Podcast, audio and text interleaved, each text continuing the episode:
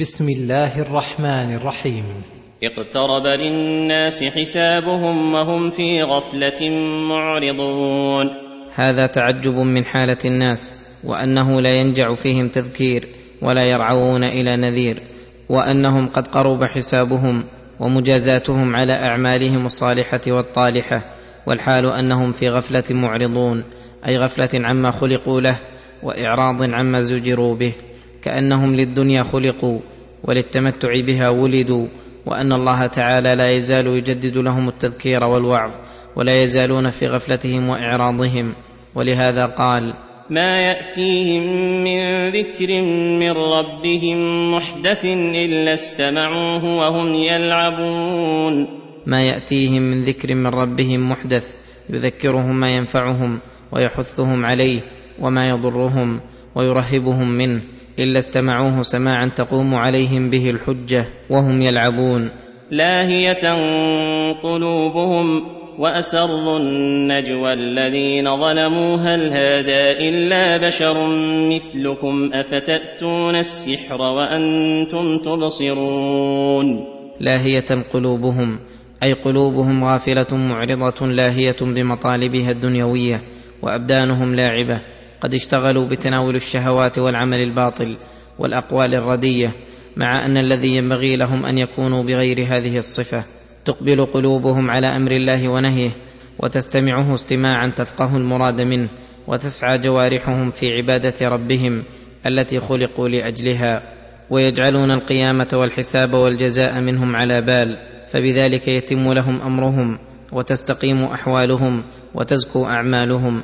وفي معنى قوله اقترب للناس حسابهم قولان أحدهما أن هذه الأمة هي آخر الأمم ورسولها آخر الرسل وعلى أمته تقوم الساعة قد قرب الحساب منها بالنسبة لما قبلها من الأمم لقوله صلى الله عليه وسلم بعثت أنا والساعة كهاتين وقرن بين اصبعيه السبابة والتي تليها والقول الثاني أن المراد بقرب الحساب الموت وأن من مات قامت قيامته ودخل في دار الجزاء على الأعمال وأن هذا تعجب من كل غافل معرض لا يدري متى يفجأه الموت صباحا أو مساء.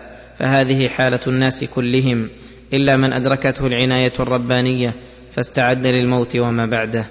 ثم ذكر ما يتناجى به الكافرون الظالمون على وجه العناد ومقابلة الحق بالباطل وأنهم تناجوا وتواطؤوا فيما بينهم أن يقولوا في الرسول صلى الله عليه وسلم إنه بشر مثلكم فما الذي فضله عليكم وخصه من بينكم؟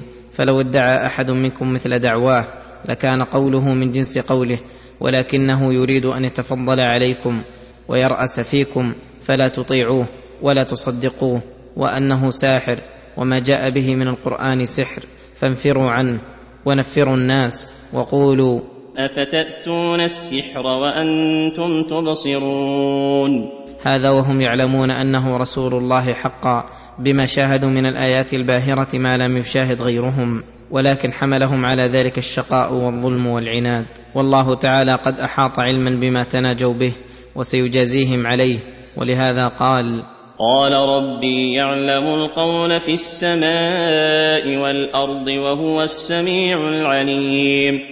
قال ربي يعلم القول أي الخفي والجلي في السماء والأرض أي في جميع ما احتوت عليه أقطارهما. وهو السميع العليم.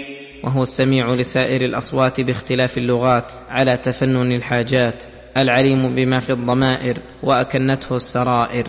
بل قالوا أضغاث أحلام بل افتراه بل هو شاعر. فلياتنا بايه كما ارسل الاولون يذكر تعالى اتفاك المكذبين بمحمد صلى الله عليه وسلم وبما جاء به من القرآن العظيم وأنهم سفهوه وقالوا فيه الأقاويل الباطلة المختلفة فتارة يقولون اضغاث أحلام بمنزلة كلام النائم الهادي الذي لا يحس بما يقول وتارة يقولون افتراه واختلقه وتقوله من عند نفسه وتارة يقولون إنه شاعر وما جاء به شعر. وكل من له أدنى معرفة بالواقع من حالة الرسول ونظر في هذا الذي جاء به جزم جزما لا يقبل الشك أنه أجل الكلام وأعلاه وأنه من عند الله وأن احدا من البشر لا يقدر على الإتيان بمثل بعضه. كما تحدى الله أعداءه بذلك ليعارضوا مع توفر دواعيهم لمعارضته وعداوته فلم يقدروا على شيء من معارضته. وهم يعلمون ذلك وإلا فما الذي أقامهم وأقعدهم وأقض مضاجعهم وبلبل ألسنتهم؟ إلا الحق الذي لا يقوم له شيء وإنما يقولون هذه الأقوال فيه حيث لم يؤمنوا به تنفيرا عنه لمن لم يعرفه وهو أكبر الآيات المستمرة الدالة على صحه ما جاء به الرسول صلى الله عليه وسلم وصدقه وهو كاف شاف فمن طلب دليلا غيره أو اقترح آية من الآيات سواه فهو جاهل ظالم مشبه لهؤلاء المعاندين الذين كذبوه وطلبوا من آيات الاقتراح ما هو أضر شيء عليهم وليس لهم فيها مصلحة لأنهم إن كان قصدهم معرفة الحق إذا تبين دليله فقد تبين دليله بدونها. وإن كان قصدهم التعجيز وإقامة العذر لأنفسهم وإن لم يأت بما طلبوا فإنهم بهذه الحالة. على فرض إتيان ما طلبوا من الآيات لا يؤمنون قطعا. فلو جاءتهم كل آية. لا يؤمنون حتى يروا العذاب الأليم. ولهذا قال الله عنهم فلياتنا بايه كما ارسل الاولون. أي كناقة صالح وعصا موسى ونحو ذلك. قال الله ما آمنت قبلهم من قرية أهلكناها أفهم يؤمنون. ما آمنت قبلهم من قرية أهلكناها أي بهذه الآيات المقترحة. وإنما سنته تقتضي أن من طلبها ثم حصلت له فلم يؤمن أن يعاجله بالعقوبة فالأولون ما آمنوا بها أفيؤمن هؤلاء بها؟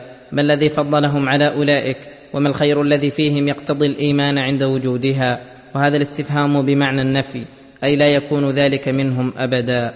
وما ارسلنا قبلك الا رجالا نوحي اليهم فاسالوا أهل الذكر ان كنتم لا تعلمون وما جعلناهم جسدا لا ياكلون الطعام وما كانوا خالدين ثم صدقناهم الوعد فانجيناهم ومن نشاء واهلكنا المسرفين هذا جواب لشبه المكذبين للرسول القائلين هل كان ملكا لا يحتاج إلى طعام وشراب وتصرف في الأسواق وهل كان خالدا؟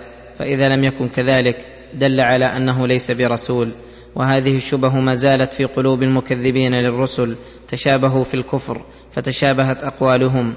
فأجاب تعالى عن هذه الشبه لهؤلاء المكذبين للرسول. المقرين بإثبات الرسل قبله ولو لم يكن إلا إبراهيم عليه السلام الذي قد أقر بنبوته جميع الطوائف.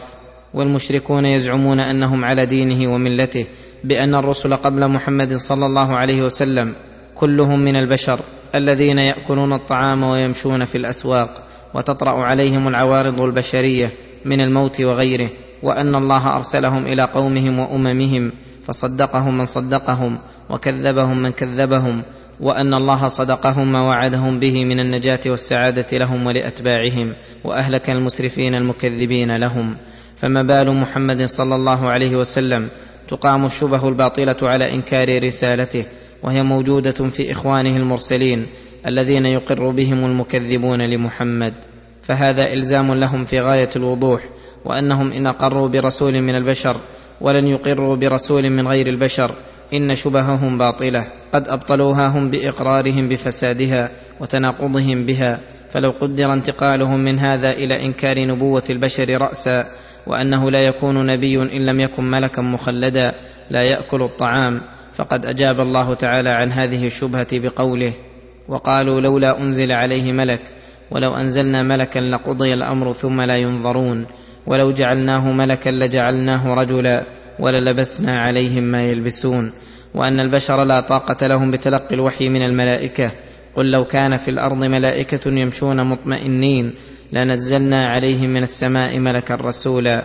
فإن حصل معكم شك وعدم علم بحالة الرسل المتقدمين فاسألوا أهل الذكر من الكتب السالفة كأهل التوراة والإنجيل يخبرونكم بما عندهم من العلم وأنهم كلهم بشر من جنس المرسل إليهم.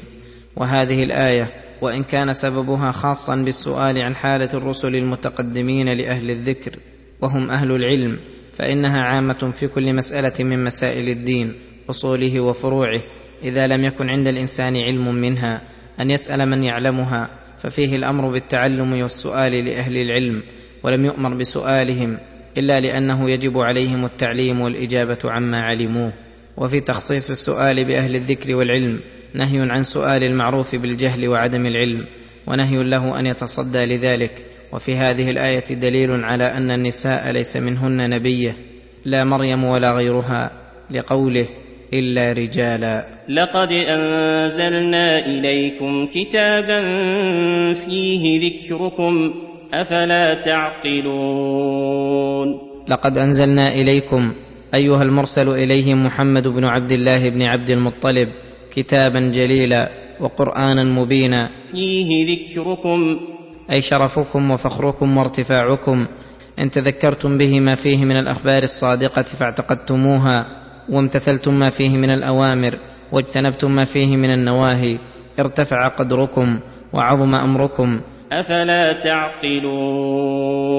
أفلا تعقلون ما ينفعكم وما يضركم؟ كيف لا ترضون ولا تعملون على ما فيه ذكركم وشرفكم في الدنيا والآخرة؟ فلو كان لكم عقل لسلكتم هذا السبيل فلما لم تسلكوه وسلكتم غيره من الطرق التي فيها ضاعتكم وخستكم في الدنيا والآخرة وشقاوتكم فيهما علم أنه ليس لكم معقول صحيح ولا رأي رجيح. وهذه الآية مصداقها ما وقع فإن المؤمنين بالرسول الذين تذكروا بالقرآن من الصحابة فمن بعدهم حصل لهم من الرفعة والعلو الباهر والصيت العظيم والشرف على الملوك ما هو أمر معلوم لكل أحد كما أنه معلوم ما حصل لمن لم يرفع بهذا القرآن رأسا ولم يهتد به ويتزكى به من المقت والضعة والتدسية والشقاوة فلا سبيل إلى سعادة الدنيا والآخرة إلا بالتذكر بهذا الكتاب. وكم قصمنا من قرية كانت ظالمة وأنشأنا بعدها قوما آخرين. يقول تعالى محذرا لهؤلاء الظالمين المكذبين للرسول بما فعل بالأمم المكذبة لغيره من الرسل. وكم قصمنا أي أهلكنا بعذاب مستأصل من قرية تلفت عن آخرها وأنشأنا بعدها قوما آخرين. فلما أحسوا بأسنا إذا هم منها يركضون. وأن هؤلاء المهلكين لما أحسوا بعذاب الله وعقابه وبشرهم نزوله لم يمكن لهم الرجوع ولا طريق لهم إلى النزوع وإنما ضربوا الأرض بأرجلهم ندما وقلقا وتحسرا على ما فعلوا وهروبا من وقوعه. فقيل لهم على وجه التهكم بهم. لا تركضوا وارجعوا إلى ما أترفتم فيه ومساكنكم لعلكم تسألون. أي لا يفيدكم الركض والندم ولكن إن كان لكم اقتدار فارجعوا إلى ما أترفتم فيه من اللذات والمشتهيات ومساكنكم المزخرفات ودنياكم التي غرتكم وألهتكم حتى جاءكم أمر الله فكونوا فيها متمكنين وللذاتها جانين. وفي منازلكم مطمئنين معظمين لعلكم أن تكونوا مقصودين في أموركم كما كنتم سابقا مسؤولين من مطالب الدنيا كحالتكم الأولى. وهيهات أين الوصول إلى هذا؟ وقد فات الوقت وحل بهم العقاب والمقت وذهب عنهم عزهم وشرفهم ودنياهم وحضرهم ندمهم وتحسرهم.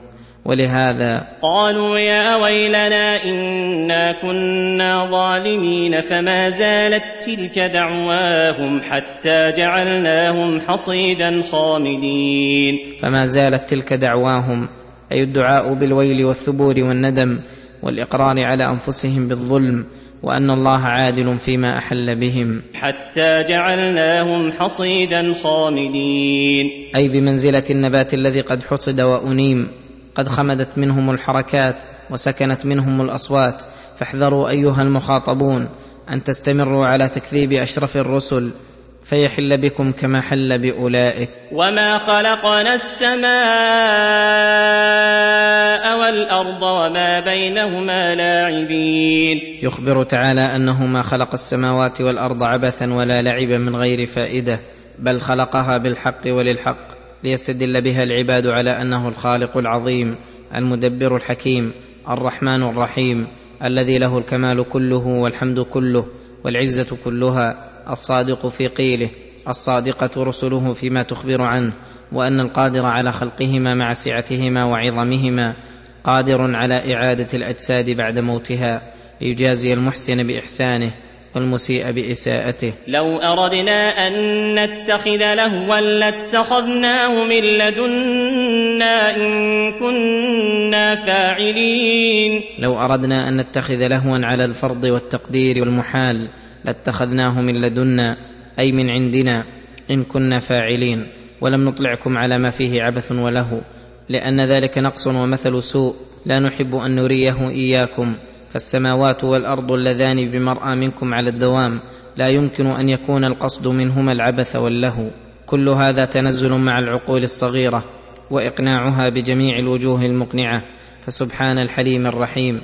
الحكيم في تنزيله الأشياء منازلها. بل نقذف بالحق على الباطل فيدمغه فإذا هو زاهق ولكم الويل مما تصفون. يخبر تعالى أنه تكفل بإحقاق الحق وإبطال الباطل وإن كل باطل قيل وجودل به فإن الله ينزل من الحق والعلم والبيان ما يدمغه فيضمحل ويتبين لكل أحد بطلانه فإذا هو زاهق أي مضمحل فان وهذا عام في جميع المسائل الدينية لا يورد مبطن شبهة عقلية ولا نقلية في إحقاق باطل أو رد حق إلا وفي أدلة الله من القواطع العقلية والنقلية ما يذهب ذلك القول الباطل ويقمعه فإذا هو متبين بطلانه لكل أحد وهذا يتبين باستقراء المسائل مسألة مسألة فإنك تجدها كذلك ثم قال ولكم أيها الواصفون الله بما لا يليق به من اتخاذ الولد والصاحبة ومن الأنداد والشركاء حظكم من ذلك ونصيبكم الذي تدركون الويل والندامة والخسران. ليس لكم مما قلتم فائدة ولا يرجع عليكم بعائدة تؤملونها وتعملون لأجلها وتسعون في الوصول إليها إلا عكس مقصودكم. وهو الخيبة والحرمان. وله من في السماوات والأرض ومن عنده لا يستكبرون عن عبادته ولا يستحسرون. ثم أخبر أنه له ملك السماوات والأرض وما بينهما فالكل عبيده ومماليكه فليس لأحد منهم ملك ولا قسط من الملك ولا معاونة عليه ولا يشفع إلا بإذن الله. فكيف يتخذ من هؤلاء آلهة؟ وكيف يجعل لله منها ولد؟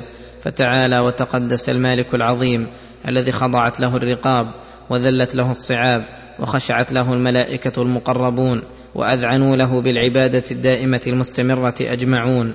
ولهذا قال ومن عنده أي من الملائكة لا يستكبرون عن عبادته ولا يستحسرون. أي لا يملون ولا يسأمونها لشده رغبتهم وكمال محبتهم وقوة أبدانهم. يسبحون الليل والنهار لا يفترون. يسبحون الليل والنهار لا يفترون. أي مستغرقين في العبادة والتسبيح في جميع أوقاتهم. فليس في أوقاتهم وقت فارغ منها ولا خال منها. وهم على كثرتهم بهذه الصفة. وفي هذا من بيان عظمته وجلالة سلطانه وكمال علمه وحكمته. ما يوجب أن لا يعبد إلا هو. ولا تصرف العبادة لغيره. أم اتخذوا آلهة من الأرض هم ينشرون؟ لما بين تعالى كمال اقتداره وعظمته وخضوع كل شيء له أنكر على المشركين الذين اتخذوا من دون الله آلهة من الأرض في غاية العجز وعدم القدرة. هم ينشرون. استفهام بمعنى النفي أي لا يقدرون على نشرهم وحشرهم يفسرها قوله تعالى واتخذوا من دونه آلهة لا يخلقون شيئا وهم يخلقون ولا يملكون لأنفسهم نفعا ولا ضرا ولا موتا ولا حياة ولا نشورا. واتخذوا من دون الله آلهة لعلهم ينصرون لا يستطيعون نصرهم وهم لهم جند محضرون. لو كان فيهما آلهة إلا الله لفسدتا. فسبحان الله فسبحان الله رب العرش عما يصفون. فالمشرك يعبد المخلوق الذي لا ينفع ولا يضر ويدع الإخلاص لله الذي له الكمال كله وبيده الأمر والنفع والضر. وهذا من عدم توفيقه وسوء حظه وتوفر جهله. وشدة ظلمه فإنه لا يصلح الوجود إلا على إله واحد كما أنه لم يوجد إلا برب واحد. ولهذا قال لو كان فيهما آلهة إلا الله لفسدتا. لو كان فيهما أي في السماوات والأرض آلهة إلا الله لفسدتا في ذاتهما وفسد من فيهما من المخلوقات. وبيان ذلك أن العالم العلوي والسفلي على ما يرى في أكمل ما يكون من الصلاح والانتظام الذي ما فيه خلل ولا عيب ولا ممانعة ولا معارضة فدل ذلك على أن مدبره واحد وربه واحد وإلهه واحد فلو كان له مدبران وربان أو أكثر من ذلك لاختل نظامه وتقوضت أركانه فإنهما يتمانعان ويتعارضان وإذا أراد أحدهما تدبير شيء وأراد الآخر عدمه فإنه محال وجود مرادهما معا. ووجود مراد أحدهما دون الآخر يدل على عجز الآخر وعدم اقتداره واتفاقهما على مراد واحد في جميع الأمور غير ممكن فإذا يتعين أن القاهر الذي يوجد مراده وحده من غير ممانع ولا مدافع هو الله الواحد القهار ولهذا ذكر الله دليل التمانع في قوله ما اتخذ الله من ولد وما كان معه من إله إذا لذهب كل إله بما خلق ولعلى بعضهم على بعض سبحان الله عما يصفون ومنه على احد التاويلين قوله تعالى قل لو كان معه الهه كما يقولون اذا لابتغوا إلى ذي العرش سبيلا سبحانه وتعالى عما يقولون علوا كبيرا ولهذا قال هنا فسبحان الله اي تنزه وتقدس عن كل نقص لكماله وحده فسبحان الله رب العرش عما يصفون رب العرش الذي هو سقف المخلوقات وأوسعها وأعظمها فربوبية ما دونه من باب أولى عما يصفون أي الجاحدون الكافرون من اتخاذ الولد والصاحبة وأن يكون له شريك بوجه من الوجوه. لا يسأل عما يفعل وهم يسألون. لا يسأل عما يفعل لعظمته وعزته وكمال قدرته لا يقدر أحد أن يمانعه أو يعارضه لا بقول ولا بفعل. ولكمال حكمته ووضعه الأشياء مواضعها وإتقانها. أحسن شيء يقدره العقل فلا يتوجه إليه السؤال لأن خلقه ليس فيه خلل ولا إخلال. وهم أي المخلوقون كلهم يسألون عن أفعالهم وأقوالهم لعجزهم وفقرهم ولكونهم عبيدا. قد استحقت أفعالهم وحركاتهم فليس لهم من التصرف والتدبير في أنفسهم ولا في غيرهم مثقال ذرة. ثم رجع إلى تهجين حال المشركين وأنهم اتخذوا من دونه آلهة فقل لهم موبخا ومقرعا. أم اتخذوا من دونه آلهة؟ قل هاتوا برهانكم. أي حجتكم ودليلكم على صحة ما ذهبتم إليه ولن يجدوا لذلك سبيلا بل قد قامت الأدلة القطعية على بطلانه. ولهذا قال هذا ذكر من معي وذكر من قبلي بل أكثرهم لا يعلمون الحق فهم معرضون. هذا ذكر من معي وذكر من قبلي أي قد اتفقت الكتب والشرائع على صحة ما قلت لكم من إبطال الشرك فهذا كتاب الله الذي فيه ذكر كل شيء بأدلته العقلية والنقلية وهذه الكتب السابقة كلها برهان وأدلة لما قلت. ولما علم أنهم قامت عليهم الحجة والبرهان على بطلان ما ذهبوا إليه علم أنه لا برهان لهم لأن البرهان القاطع يجزم أنه لا معارض له وإلا لم يكن قطعيا وإن وجد معارضات فإنها شبه لا تغني من الحق شيئا. وقوله بل أكثرهم لا يعلمون الحق فهم معرضون. بل أكثرهم لا يعلمون الحق أي وإنما أقاموا على ما هم عليه تقليدا لأسلافهم يجادلون بغير علم ولا هدى وليس عدم علمهم الحق لخفائه وغموضه وإنما ذلك لإعراضهم عنه. وإلا فلو التفتوا إليه أدنى التفات تبين لهم الحق من الباطل تبينا واضحا جليا.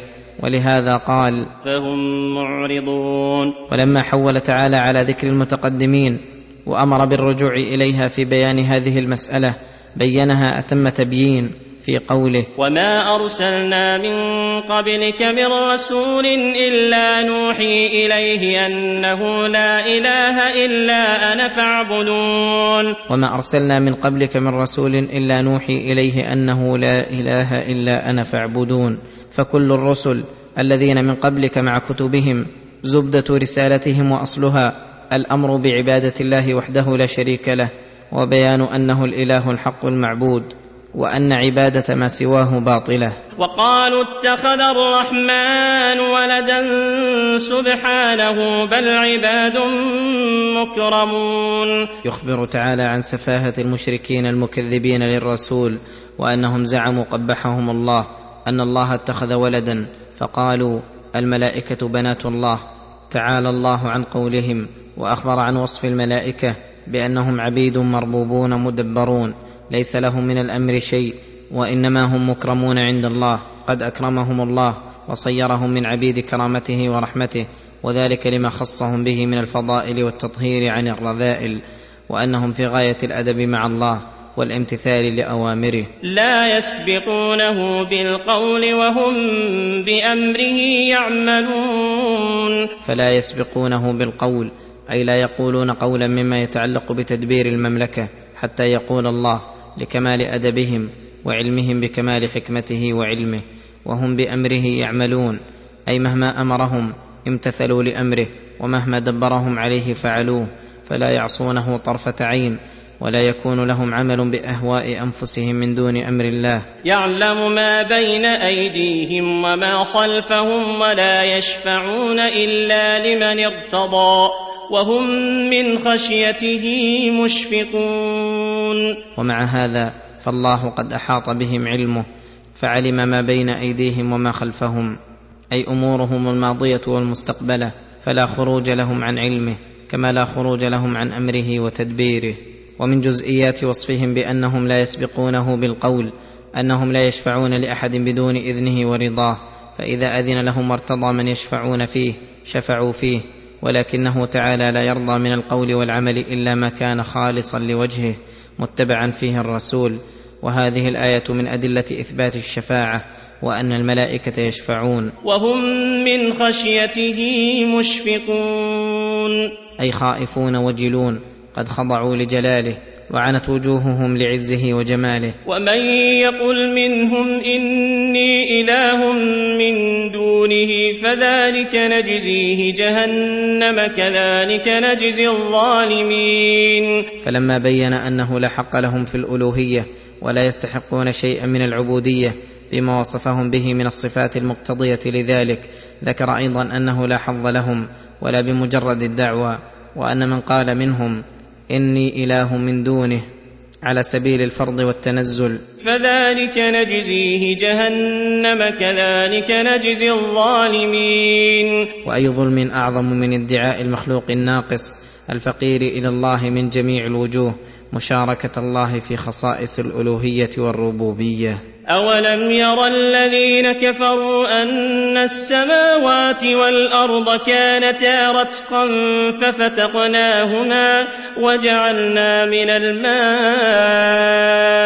كل شيء حي أفلا يؤمنون أي أولم ينظر هؤلاء الذين كفروا بربهم وجحدوا الإخلاص له في العبودية ما يدلهم دلالة مشاهدة على أنه الرب المحمود الكريم المعبود فيشاهدون السماء والأرض فيجدونهما رتقا.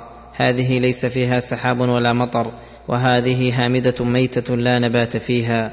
ففتقناهما السماء بالمطر والأرض بالنبات. أليس الذي أوجد في السماء السحاب بعد أن كان الجو صافيا لا قزعة فيه وأودع فيه الماء الغزير ثم ساقه إلى بلد ميت؟ قد اغبرت أرجاؤه وقحط عنه ماؤه فأمطره فيها. فاهتزت وتحركت وربت وأنبتت من كل زوج بهيج مختلف الأنواع متعدد المنافع أليس ذلك دليلا على أنه الحق؟ وما سواه باطل وأنه محيي الموتى وأنه الرحمن الرحيم. ولهذا قال أفلا يؤمنون؟ أي ايمانا صحيحا ما فيه شك ولا شرك. ثم عدد تعالى الأدلة الأفقية فقال وجعلنا في الأرض رواسي أن تميد بهم وجعلنا فيها فجاجا سبلا لعلهم يهتدون. أي ومن الأدلة على قدرته وكماله ووحدانيته ورحمته أنه لما كانت الأرض لا تستقر إلا بالجبال أرساها بها وأوتدها لئلا تميد بالعباد أي لئلا تضطرب. فلا يتمكن العباد من السكون فيها ولا حرثها ولا الاستقرار بها فأرساها بالجبال فحصل بسبب ذلك من المصالح والمنافع ما حصل. ولما كانت الجبال المتصل بعضها ببعض قد تتصل اتصالا كثيرا جدا. فلو بقيت بحالها جبالا شامخات وقللا باذخات لتعطل الاتصال بين كثير من البلدان. فمن حكمة الله ورحمته أن جعل بين تلك الجبال فجاجا سبلا. أي طرقا سهلة لا حزنه لعلهم يهتدون. لعلهم يهتدون إلى الوصول إلى مطالبهم من البلدان ولعلهم يهتدون بالاستدلال بذلك على وحدانية المنان. وجعلنا السماء سقفا محفوظا. وجعلنا السماء سقفا للأرض التي أنتم عليها محفوظا من السقوط. إن الله يمسك السماوات والأرض أن تزولا. محفوظا أيضا من استراق الشياطين للسمع. وهم عن آياتها معرضون. وهو الذي خلق الليل والنهار والشمس والقمر. كل في فلك يسبحون. وهم عن آياتها معرضون أي غافلون لاهون وهذا عام في جميع آيات السماء من علوها وسعتها وعظمتها ولونها الحسن. وإتقانها العجيب وغير ذلك من المشاهد فيها من الكواكب الثوابت والسيارات وشمسها وقمرها النيرات المتولد عنهما الليل والنهار كونهما دائما في فلكهما سابحين وكذلك النجوم فتقوم بسبب ذلك منافع العباد من الحر والبرد والفصول ويعرفون حساب عباداتهم ومعاملاتهم ويستريحون في ليلهم ويهدؤون ويسكنون وينتشرون في نهارهم ويسعون في معايشهم. كل هذه الأمور إذا تدبرها اللبيب وأمعن فيها النظر جزم جزما لا شك فيه أن الله جعلها مؤقتة في وقت معلوم إلى أجل محتوم. يقضي العباد منها مآربهم وتقوم بها منافعهم وليستمتعوا وينتفعوا ثم بعد هذا ستزول وتضمحل ويفنيها الذي أوجدها ويسكنها الذي حركها وينتقل المكلفون إلى دار غير هذه الدار يجدون فيها جزاء أعمالهم كاملا موفرا ويعلم أن المقصود من هذه الدار أن تكون مزرعة لدار القرار وأنها منزل سفر لا محل إقامة. وما جعلنا لبشر من قبلك الخلد أفإن مت فهم الخالدون. لما كان أعداء الرسول يقولون تربصوا به ريب المنون قال الله تعالى هذا طريق مسلوك. ومعبد منهوك فلم نجعل لبشر من قبلك يا محمد الخلد في الدنيا. فإذا مت فسبيل أمثالك من الرسل والأنبياء والأولياء وغيرهم. أفإن مت فهم الخالدون. أي فهل إذا مت خلدوا بعدك؟ فليهنهم الخلود إذا إن كان. وليس الأمر كذلك بل كل من عليها فان. ولهذا قال كل نفس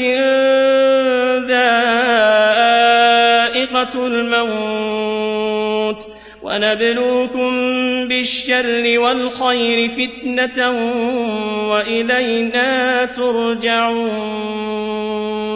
كل نفس ذائقة الموت وهذا يشمل سائر نفوس الخلائق وإن هذا كأس لا بد من شربه وإن طال بالعبد المدى وعمر سنين ولكن الله تعالى أوجد عباده في الدنيا وأمرهم ونهاهم وابتلاهم بالخير والشر.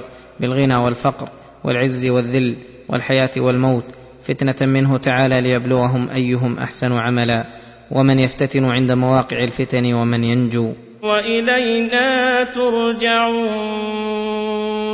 فنجازيكم بأعمالكم إن خيرا فخير وإن شرا فشر وما ربك بظلام للعبيد.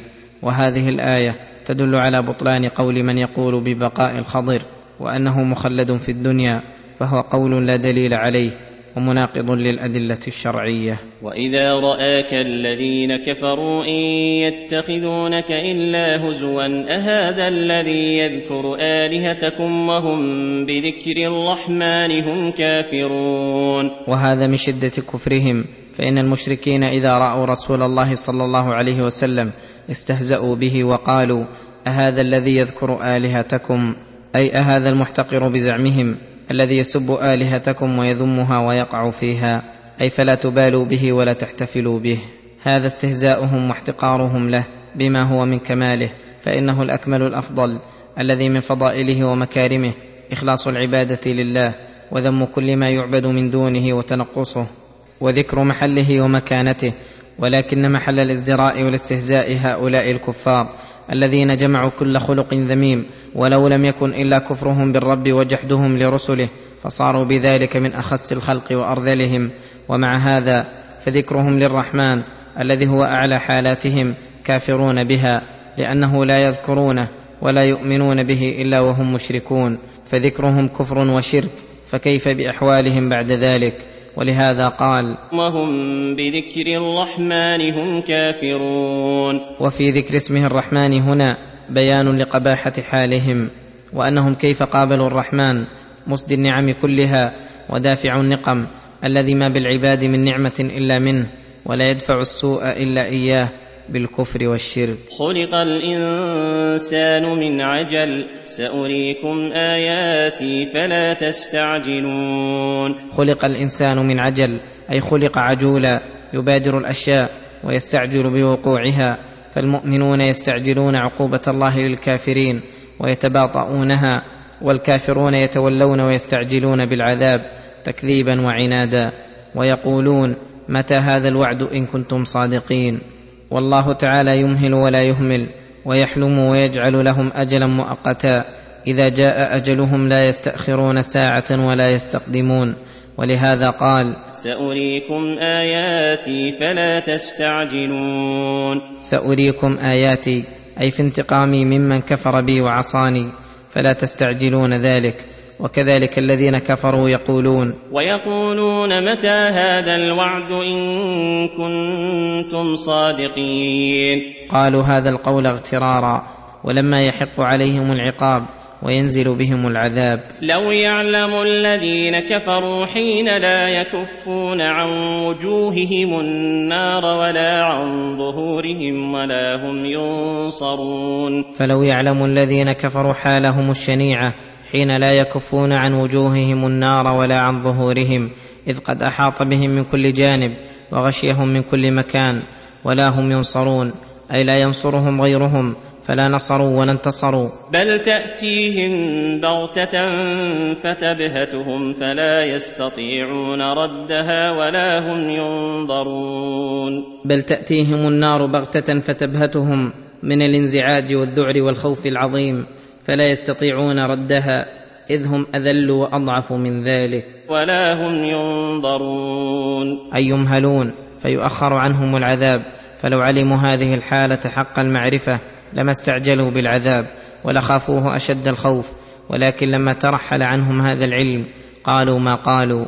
ولما ذكر استهزاءهم برسوله بقولهم أهذا الذي يذكر آلهتكم؟ سلاه بأن هذا دأب الأمم السالفة مع رسلهم فقال ولقد استهزئ برسل من قبلك فحاق بالذين سخروا منهم ما كانوا به يستهزئون. فحاق بالذين سخروا منهم أي نزل بهم ما كانوا به يستهزئون أي نزل بهم العذاب وتقطعت عنهم الأسباب فليحذر هؤلاء أن يصيبهم ما أصاب أولئك المكذبين. قل من يكلأكم بالليل والنهار من الرحمن بل هم عن ذكر ربهم معرضون. يقول تعالى ذاكرا عجز هؤلاء الذين اتخذوا من دونه آلهة وأنهم محتاجون مضطرون إلى ربهم الرحمن الذي رحمته شملت البر والفاجر في ليلهم ونهارهم. فقال قل من يكلأكم أن يحرسكم ويحفظكم بالليل إذ كنتم نائمين على فرشكم وذهبت حواسكم وبالنهار وقت انتشاركم وغفلتكم من الرحمن. أي بدله غيره. أي هل يحفظكم أحد غيره؟ لا حافظ إلا هو. بل هم عن ذكر ربهم معرضون. فلهذا أشركوا به. وإلا فلو أقبلوا على ذكر ربهم وتلقوا نصائحه لهدوا لرشدهم ووفقوا في أمرهم. أم لهم آلهة تمنعهم من دوننا؟ أي إذا أردناهم بسوء هل من آلهتهم من يقدر على منعهم من ذلك السوء والشر النازل بهم؟ لا يستطيعون نصر أنفسهم ولا هم منا يصحبون. أي لا يعانون على أمورهم من جهتنا وإذا لم يعانوا من الله فهم مخذولون في أمورهم لا يستطيعون جلب منفعه ولا دفع مضره والذي أوجب لهم استمرارهم على كفرهم وشركهم قوله بل متعنا هؤلاء وآباءهم حتى طال عليهم العمر. أفلا يرون أنا نأتي الأرض ننقصها من أطرافها؟ أفهم الغالبون. بل متعنا هؤلاء وآباءهم حتى طال عليهم العمر. أي أمددناهم بالأموال والبنين وأطلنا أعمارهم فاشتغلوا بالتمتع بها ولهوا بها عما له خلقوا وطال عليهم الأمد فقست قلوبهم وعسى طغيانهم وتغلظ كفرانهم فلو ألفتوا أنظارهم إلى من عن يمينهم وعن يسارهم من الأرض لم يجدوا إلا هالكا ولم يسمعوا إلا صوت ناعية ولم يحسوا إلا بقرون متتابعة على الهلاك وقد نصب الموت في كل طريق لاقتناص النفوس الأشراك ولهذا قال أفلا يرون أنا نأتي الأرض ننقصها من أطرافها أفهم الغالبون؟ أفلا يرون أنا نأتي الأرض ننقصها من أطرافها أي بموت أهلها وفنائهم شيئا فشيئا حتى يرث الله الأرض ومن عليها وهو خير الوارثين. فلو رأوا هذه الحالة لم يغتروا ويستمروا على ما هم عليه. أفهم الغالبون. أفهم الغالبون الذين بوسعهم الخروج عن قدر الله وبطاقتهم الامتناع عن الموت. فهل هذا وصفهم حتى يغتروا بطول البقاء؟ أم إذا جاءهم رسول ربهم لقبض أرواحهم أذعنوا وذلوا؟ ولم يظهر منهم أدنى ممانعة. قل إنما أنذركم بالوحي ولا يسمع الصم الدعاء إذا ما ينذرون. أي قل يا محمد للناس كلهم إنما أنذركم بالوحي أي إنما أنا رسول لا آتيكم بشيء من عندي ولا عندي خزائن الله ولا أعلم الغيب ولا أقول إني ملك وإنما أنذركم بما أوحاه الله لي فإن استجبتم فقد استجبتم لله وسيثيبكم على ذلك. وإن أعرضتم وعارضتم فليس بيدي من الأمر شيء وإنما الأمر لله والتقدير كله لله. ولا يسمع الصم الدعاء إذا ما ينذرون. ولا يسمع الصم الدعاء أي الأصم لا يسمع صوتا لأن سمعه قد فسد وتعطل وشرط السماع مع الصوت. أن يوجد محل قابل لذلك. كذلك الوحي سبب لحياة القلوب والأرواح وللفقه عن الله. ولكن إذا كان القلب غير قابل لسماع الهدى كان بالنسبة للهدى والإيمان بمنزلة الأصم بالنسبة إلى الأصوات. فهؤلاء المشركون صم عن الهدى فلا يستغرب عدم اهتدائهم. خصوصا في هذه الحالة التي لم يأتهم العذاب ولا مسهم ألمه ولئن مستهم نفحة من عذاب ربك ليقولن يا ويلنا ليقولن يا ويلنا إنا كنا ظالمين. فلو مسهم نفحة من عذاب ربك أي ولو جزء يسير ولا يسير من عذابه. ليقولن يا ويلنا كنا ظالمين. أي لم يكن قولهم إلا الدعاء بالويل والثبور والندم. والاعتراف بظلمهم وكفرهم واستحقاقهم للعذاب. ونضع الموازين القسط ليوم القيامة. فلا تظلم نفس شيئا. وإن كان مثقال حبة من خردل أتينا بها وكفى بنا حاسبين. يخبر تعالى عن حكمه العدل. وقضائه القسط بين عباده إذا جمعهم في يوم القيامة وأنه يضع لهم الموازين العادلة التي يبين فيها مثاقيل الذر التي توزن بها الحسنات والسيئات. فلا تظلم نفس شيئا. فلا تظلم نفس مسلمة أو كافرة شيئا بأن تنقص من حسناتها أو يزاد في سيئاتها. وإن كان مثقال حبة من خردل التي أصغر الأشياء وأحقرها من خير أو شر أتينا بها وأحضرناها ليجازى بها صاحبها كقوله فمن يعمل مثقال ذرة خيرا يره ومن يعمل مثقال ذرة شرا يره. وقالوا يا ويلتنا ما لهذا الكتاب لا يغادر صغيرة ولا كبيرة إلا أحصاها ووجدوا ما عملوا حاضرا. وكفى بنا حاسبين. يعني بذلك نفسه الكريمة فكفى به حاسبا. أي عالما بأعمال العباد حافظا لها مثبتا لها في الكتاب عالما بمقاديرها ومقادير ثوابها وعقابها واستحقاقها موصلا للعمال جزاءها. ولقد آتينا موسى وهارون الفرقان وضياء وذكرا للمتقين. كثيرا ما يجمع تعالى بين هذين الكتابين الجليلين اللذين لم يطرق العالم أفضل منهما ولا أعظم ذكرا. ولا أبرك ولا أعظم هدى وبيانا وهما التوراة والقرآن فأخبر أنه آتى موسى أصلا وهارون تبعا الفرقان وهو التوراة الفارقة بين الحق والباطل والهدى والضلال وأنها ضياء أي نور يهتدي به المهتدون ويأتم به السالكون وتعرف به الأحكام ويميز به بين الحلال والحرام وينير في ظلمة الجهل والبدع والغواية وذكرا للمتقين. يتذكرون به ما ينفعهم وما يضرهم ويتذكر به الخير والشر وخص المتقين بالذكر لأنهم المنتفعون بذلك علما وعملا. ثم فسر المتقين فقال الذين يخشون ربهم بالغيب وهم من الساعة مشفقون. الذين يخشون ربهم بالغيب أي يخشونه في حال غيبتهم وعدم مشاهدة الناس لهم فمع المشاهدة أولى. فيتورعون عما حرم ويقومون بما ألزم. وهم من الساعة مشفقون. أي خائفون وجلون لكمال معرفتهم بربهم. فجمعوا بين الإحسان والخوف. والعطف هنا من باب عطف الصفات المتغايرات. الواردة على شيء واحد وموصوف واحد. وهذا ذكر مبارك أنزلناه.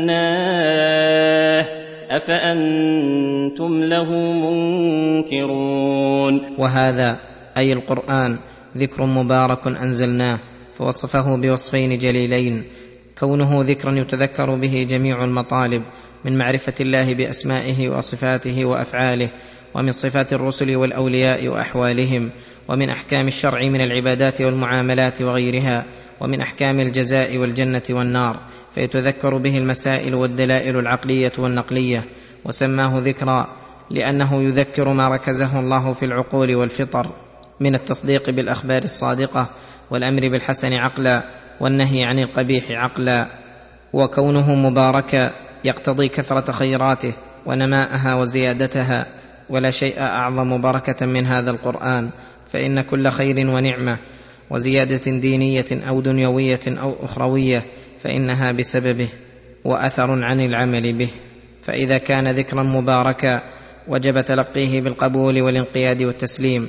وشكر الله على هذه المنحة الجليلة والقيام بها. واستخراج بركته بتعلم ألفاظه ومعانيه. وأما مقابلته بضد هذه الحالة من الإعراض عنه والإضراب عنه صفحا وإنكاره وعدم الإيمان به فهذا من أعظم الكفر وأشد الجهل والظلم. ولهذا أنكر تعالى على من أنكره فقال أفأنتم له منكرون؟ ولقد آتينا إبراهيم رشده من قبل وكنا به عالمين. لما ذكر تعالى موسى ومحمد صلى الله عليهما وسلم وكتابيهما قال ولقد آتينا إبراهيم رشده من قبل أي من قبل إرسال موسى ومحمد ونزول كتابيهما. فأراه الله ملكوت السماوات والأرض وأعطاه من الرشد الذي كمل به نفسه ودعا الناس إليه ما لم يؤته احدا من العالمين غير محمد وأضاف الرشد إليه لكونه رشدا بحسب حاله وعلو مرتبته وإلا فكل مؤمن له من الرشد بحسب ما معه من الإيمان. وكنا به عالمين. أي أعطيناه رشده واختصصناه بالرسالة والخلة واصطفيناه في الدنيا والآخرة لعلمنا أنه أهل لذلك وكفء له لزكائه وذكائه. ولهذا ذكر محاجته لقومه ونهيهم عن الشرك وتكسير الأصنام وإلزامهم بالحجة فقال إذ قال لأبيه وقومه ما هذه التماثيل التي أنتم لها عاكفون؟ إذ قال لأبيه وقومه ما هذه التماثيل التي مثلتموها نحتموها بأيديكم على صور بعض المخلوقات التي أنتم لها عاكفون مقيمون على عبادتها ملازمون لذلك فما هي؟ وأي فضيلة تثبت لها؟ وأين عقولكم التي ذهبت حتى أفنيتم أوقاتكم بعبادتها والحال أنكم مثلتموها ونحتموها بأيديكم فهذا من أكبر العجائب. تعبدون ما تنحتون. فأجابوا بغير حجة. جواب العاجز. الذي ليس بيده أدنى شبهة. قالوا وجدنا آباءنا لها عابدين. فقالوا وجدنا آباءنا كذلك يفعلون. فسلكنا سبيلهم. وتبعناهم على عبادتها ومن المعلوم أن فعل أحد من الخلق سوى الرسل ليس بحجة ولا تجوز به القدوة خصوصا في أصل الدين وتوحيد رب العالمين. ولهذا قال لهم إبراهيم مضللا للجميع قال لقد كنتم أنتم وآباؤكم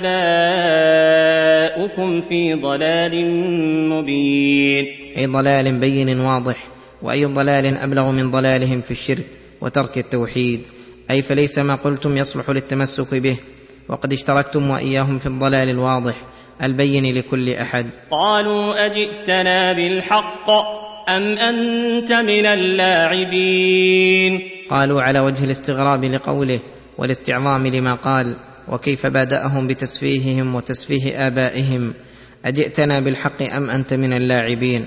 أي هذا القول الذي قلته والذي جئتنا به هل هو حق وجد؟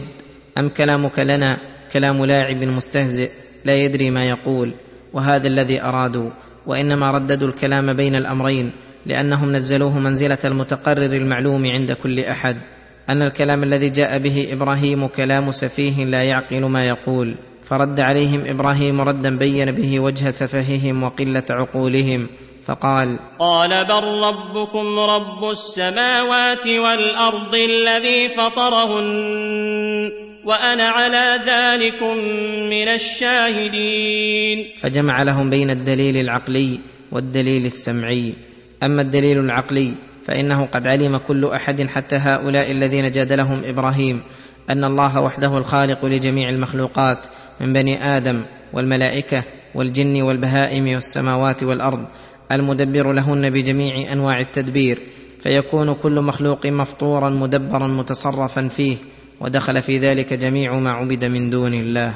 أفيليق عند من له أدنى مسكة من عقل وتمييز أن يعبد مخلوقا متصرفا فيه؟ لا يملك نفعا ولا ضرا ولا موتا ولا حياة ولا نشورا ويدع عبادة الخالق الرازق المدبر. وأما الدليل السمعي فهو المنقول عن الرسل عليهم الصلاة والسلام فإنما جاءوا به معصوم لا يغلط ولا يخبر بغير الحق. ومن أنواع هذا القسم شهادة أحد من الرسل على ذلك فلهذا قال إبراهيم وأنا على ذلكم من الشاهدين. وأنا على ذلكم أي أن الله وحده المعبود وأن عبادة ما سواه باطل من الشاهدين. وأي شهادة بعد شهادة الله أعلى من شهادة الرسل خصوصا أولي العزم منهم خصوصا خليل الرحمن. ولما بين أن أصنامهم ليس لها من التدبير شيء أراد أن يريهم بالفعل عجزها وعدم انتصارها وليكيد كيدا يحصل به إقرارهم بذلك فلهذا قال وتالله لأكيدن أصنامكم بعد أن تولوا مدبرين. وتالله لأكيدن أصنامكم أي أكسرها على وجه الكيد بعد أن تولوا مدبرين عنها إلى عيد من أعيادهم فلما تولوا مدبرين ذهب إليها بخفية. فجعلهم جذاذا إلا كبيرا لهم لعلهم إليه يرجعون. فجعلهم جذاذا أي كسرا وقطعا وكانت مجموعة في بيت واحد فكسرها كلها إلا كبيرا لهم أي إلا صنمهم الكبير فإنه تركه لقصد سيبينه. وتأمل هذا الاحتراز العجيب فإن كل ممقوت عند الله لا يطلق عليه ألفاظ التعظيم. إلا على وجه إضافته لصاحبه كما كان النبي صلى الله عليه وسلم إذا كتب إلى ملوك الأرض المشركين يقول إلى عظيم الفرس إلى عظيم الروم ونحو ذلك. ولم يقل إلى العظيم. وهنا قال تعالى إلا كبيرا لهم ولم يقل كبيرا من أصنامهم. فهذا ينبغي التنبيه له والاحتراز من تعظيم ما حقره الله إلا إذا أضيف إلى من عظمه. وقوله لعلهم إليه يرجعون. أي ترك إبراهيم تكسير صنمهم هذا لأجل أن يرجعوا إليه ويستملوا حجته ويلتفتوا إليها ولا يعرضوا عنها ولهذا قال في آخرها فرجعوا إلى أنفسهم فحين رأوا ما حل بأصنامهم من الإهانة والخزي قالوا من فعل هذا بآلهتنا إنه لمن الظالمين؟ فرموا إبراهيم بالظلم الذي هم اولى به حيث كسرها ولم يدروا ان تكسيره لها من افضل مناقبه ومن عدله وتوحيده وانما الظالم من اتخذها الهه وقد راى ما يفعل بها قالوا سمعنا فتى يذكرهم يقال له إبراهيم قالوا سمعنا فتى يذكرهم اي يعيبهم ويذمهم ومن هذا شانه لا بد ان يكون هو الذي كسرها أو أن بعضهم سمعه يذكر أنه سيكيدها. يقال له إبراهيم فلما تحققوا أنه إبراهيم. قالوا فأتوا به على أعين الناس لعلهم يشهدون. قالوا فأتوا به أي بإبراهيم على أعين الناس أي بمرأى منهم ومسمع. لعلهم يشهدون. أي يحضرون ما يصنع بمن كسر آلهتهم وهذا الذي أراد إبراهيم. وقصد أن يكون بيان الحق بمشهد من الناس ليشاهدوا الحق وتقوم عليهم الحجة. كما قال موسى حين واعد فرعون موعدكم يوم الزينة وأن يحشر الناس ضحى. فحين حضر الناس وأحضر إبراهيم قالوا له قالوا أأنت فعلت هذا بآلهتنا يا إبراهيم؟ أأنت فعلت هذا أي التكسير بآلهتنا يا إبراهيم. وهذا استفهام تقرير. أي فما الذي جرأك وما الذي أوجب لك الإقدام على هذا الأمر؟ فقال إبراهيم والناس شاهدون. قال بل فعله كبيرهم هذا. أي كسرها غضبا عليها لما عبدت معه وأراد أن تكون العبادة منكم لصنمكم الكبير وحده. وهذا الكلام من إبراهيم القصد منه إلزام الخصم وإقامة الحجة عليه. ولهذا قال فاسألوهم إن كانوا ينطقون. وأراد الأصنام المكسرة اسألوها لم كسرت والصنم الذي لم يكسر اسألوه لأي شيء كسرها. إن كان عندهم نطق فسيجيبونكم إلى ذلك وأنا وأنتم وكل أحد يدري أنها لا تنطق ولا تتكلم ولا تنفع ولا تضر. بل ولا تنصر نفسها ممن يريدها بأذى. فرجعوا إلى أنفسهم فقالوا إنكم أنتم الظالمون. فرجعوا إلى أنفسهم أي ثابت عليهم عقولهم ورجعت إليهم أحلامهم وعلموا أنهم ضالون في عبادتها وأقروا على أنفسهم بالظلم والشرك. فقالوا إنكم أنتم الظالمون. فحصل بذلك المقصود. ولزمتهم الحجة بإقرارهم أن ما هم عليه باطل وأن فعلهم كفر وظلم ولكن لم يستمروا على هذه الحالة ولكن ثم نكسوا على رؤوسهم لقد علمت ما هؤلاء ينطقون. نكسوا على رؤوسهم أي انقلب الأمر عليهم وانتكست عقولهم وضلت أحلامهم فقالوا لإبراهيم لقد علمت ما هؤلاء ينطقون. فكيف تهكم بنا وتستهزئ بنا وتأمرنا أن نسألها وأنت تعلم أنها لا تنطق؟ فقال إبراهيم موبخا لهم ومعلنا بشركهم على رؤوس الأشهاد. ومبينا عدم استحقاق آلهتهم للعبادة. قال أفتعبدون من دون الله ما لا ينفعكم شيئا ولا يضركم؟ فلا نفع ولا دفع. أف لكم ولما تعبدون من دون الله أفلا تعقلون؟ أي ما أضلكم وأخسر صفقتكم وما أخسكم أنتم وما عبدتم من دون الله. إن كنتم تعقلون عرفتم هذه الحال. فلما عدمتم العقل وارتكبتم الجهل والضلال على بصيرة صارت البهائم أحسن حالا منكم.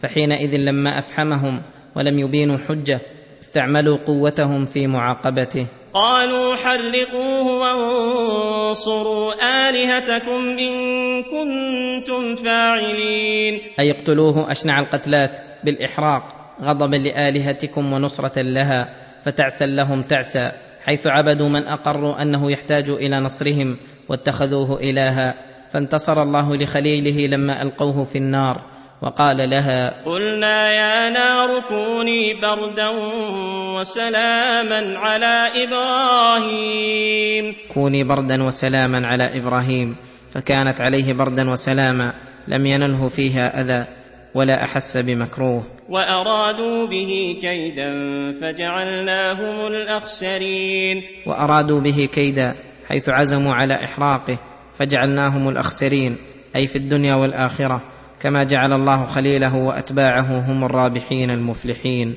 ونجيناه ولوطا إلى الأرض التي باركنا فيها للعالمين. ونجيناه ولوطا وذلك أنه لم يؤمن به من قومه إلا لوط عليه السلام قيل إنه ابن أخيه فنجاه الله وهاجر. إلى الأرض التي باركنا فيها للعالمين.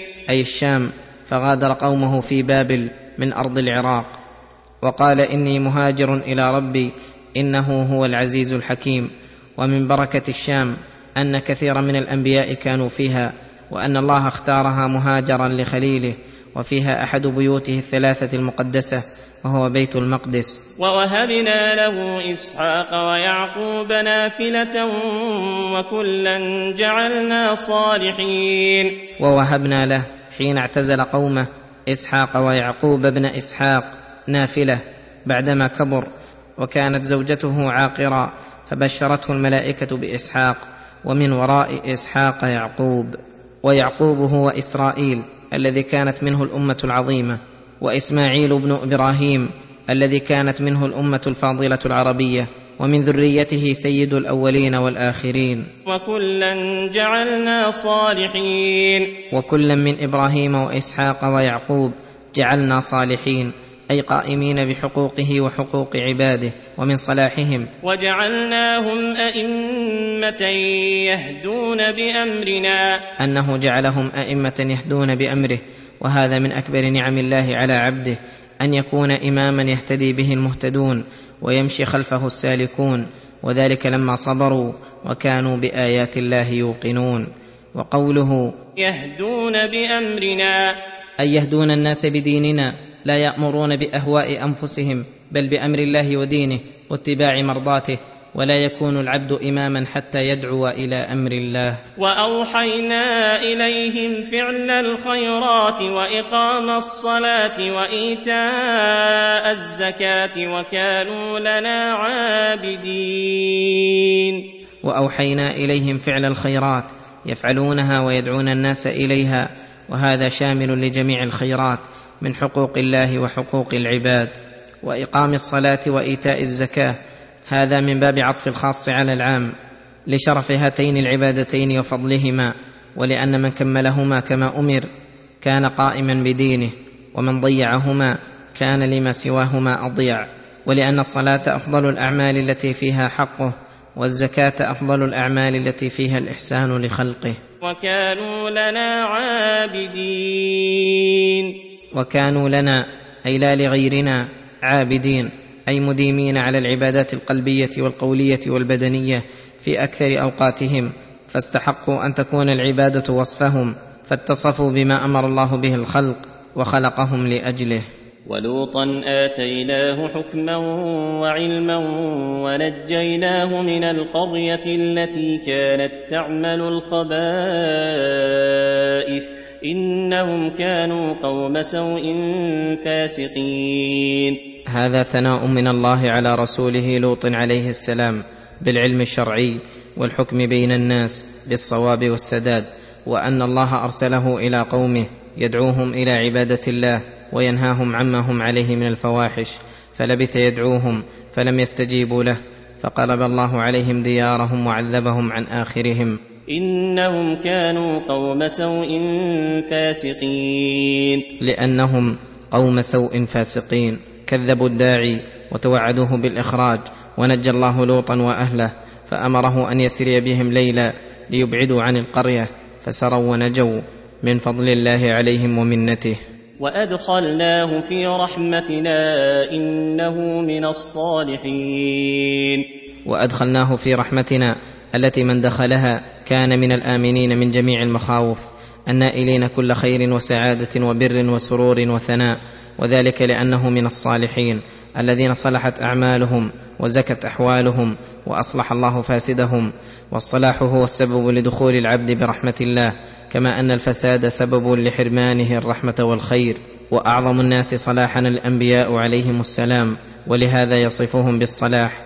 وقال سليمان عليه السلام وأدخلني برحمتك في عبادك الصالحين. ونوحا إذ نادى من قبل فاستجبنا له فنجيناه وأهله من الكرب العظيم ونصرناه من القوم الذين كذبوا بآياتنا إنهم كانوا قوم سوء فأغرقناهم أجمعين. أي واذكر عبدنا ورسولنا نوحا عليه السلام مثنيا مادحا حين أرسله الله إلى قومه فلبث فيهم ألف سنة إلا خمسين عاما يدعوهم إلى عبادة الله وينهاهم عن الشرك به ويبدي فيهم ويعيد ويدعوهم سرا وجهارا وليلا ونهارا فلما رآهم لا ينجع فيهم الوعظ ولا يفيد لديهم الزجر نادى ربه وقال رب لا تذر على الأرض من الكافرين ديارا إنك إن تذرهم يضلوا عبادك ولا يلدوا إلا فاجرا كفارا